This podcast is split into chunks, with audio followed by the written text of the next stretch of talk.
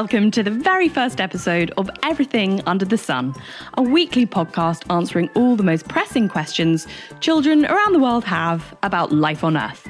My name is Molly, and each week I'll be answering questions sent in to me by children. If you're listening, what questions do you have? What would you like to find out? Now you have a place to go to find answers to all the things you would love to know. Just send your question in to me and I'll answer it for you. Sometimes I'll ask the help of an expert. We'll talk to people who work behind the scenes in museums. They're called curators. We'll also talk to zookeepers, writers, artists, astronauts, and athletes, and many, many more people who know all kinds of curious things about the world we live in. Whatever your question, we're sure to find you an answer. To start us off today, I have three questions. The first is from Bea. Here she is. My name's Beatrix, and in the morning I'll be fine. And I love swimming, and I love asking questions. I'd like to ask one now. Can killer whales talk to blue whales? Question mark. Hi Bea, what a brilliant question. Did you know that killer whales aren't actually whales, they're dolphins? They're the largest member of the dolphin family. They got their confusing name hundreds of years ago when sailors saw them attacking whales and called them whale killers. The words of their name got flipped around over time to killer whales. A less confusing name for the wild creatures is orca, which you spell O R C A. Killer whales or orcas talk to one another with whistles, clicks, and calls like this.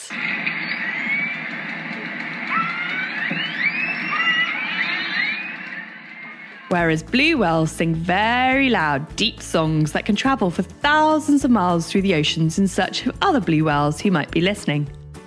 This is the sound of a blue whale.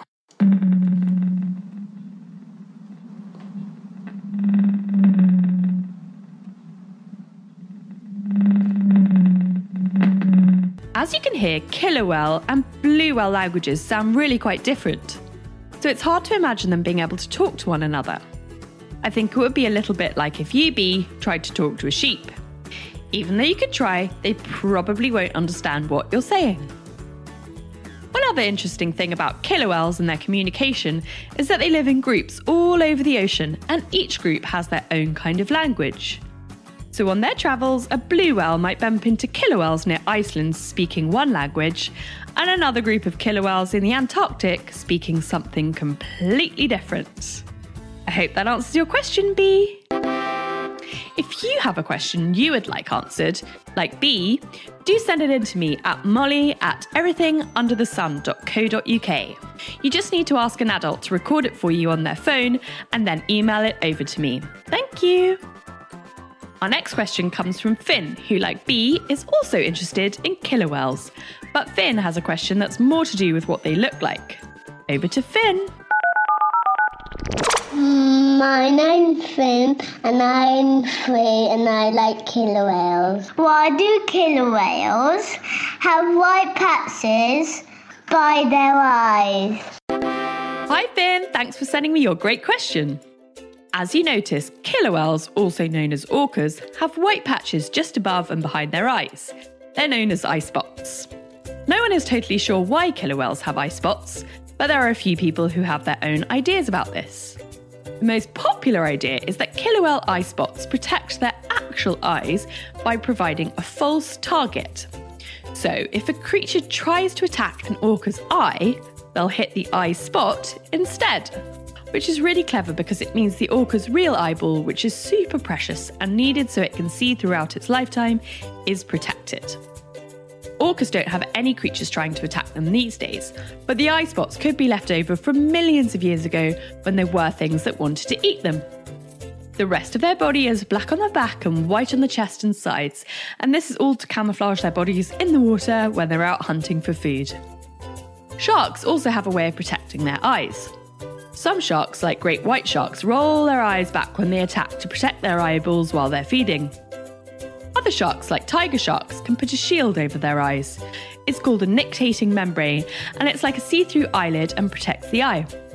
One interesting thing is that each killer whale eye spot is different and they don't change over time. So you can tell one creature apart from another by the size and shape of its eye spot. I hope that answers your question, Finn. If you have a question you would like answered, don't forget to send it to me. I want to hear all your questions. I can be found at molly at everythingunderthesun.co.uk. And now it's time to hear from Tommi. He has a question about another creature that lives in the ocean, but it's not a whale or a dolphin. Tommi wants to know about a shark. I'm Tommi, and I'm four, and I love swimming. And my question is why do hammerhead sharks have heads like hammers? Hi, Tommi. What a brilliant question.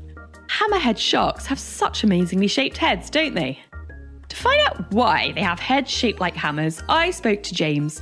He's a curator at the Natural History Museum in London. Here's what he had to say. Hello, Tommi. My name's James, and I work with fishers at the Natural History Museum in London. That's a really good question about hammerhead sharks, and it's one that scientists have been asking for years.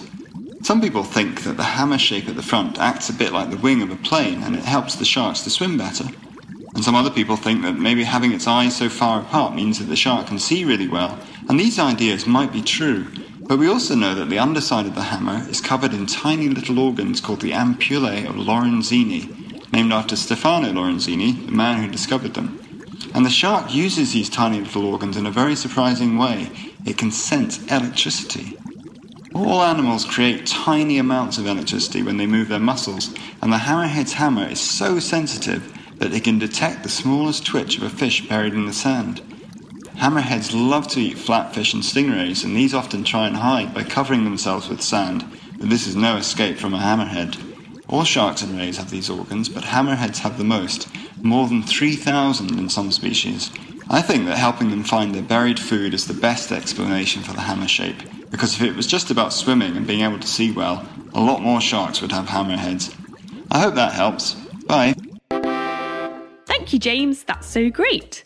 So, hammerhead sharks may have hammer shaped heads to help them sense food for them to eat in the depths of the ocean. That's a brilliant answer. One other thing I like about hammerhead sharks is that if you turn a hammerhead shark upside down and tickle its tummy, it will go into a trance and won't move for up to 15 minutes. This is called tonic immobility. The sharks even use this to help them eat food. When they catch a stingray, they use their hammer to flip the stingray up like a pancake and then hold it upside down on their hammer so it's totally still in a trance. And then, when the shark feels like eating the stingray, it can be easily gobbled up. So many uses for a hammer shaped head. I hope that answers your question, Tommi. Okay, that's our three questions.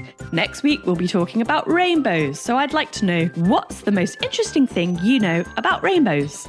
I'll play the best fact on next week's show. Okay, thanks so much for listening. Big thanks to Bea, Finn, and Tommi for today's questions about underwater languages, eye spots on killer whales, and head shaped like hammers.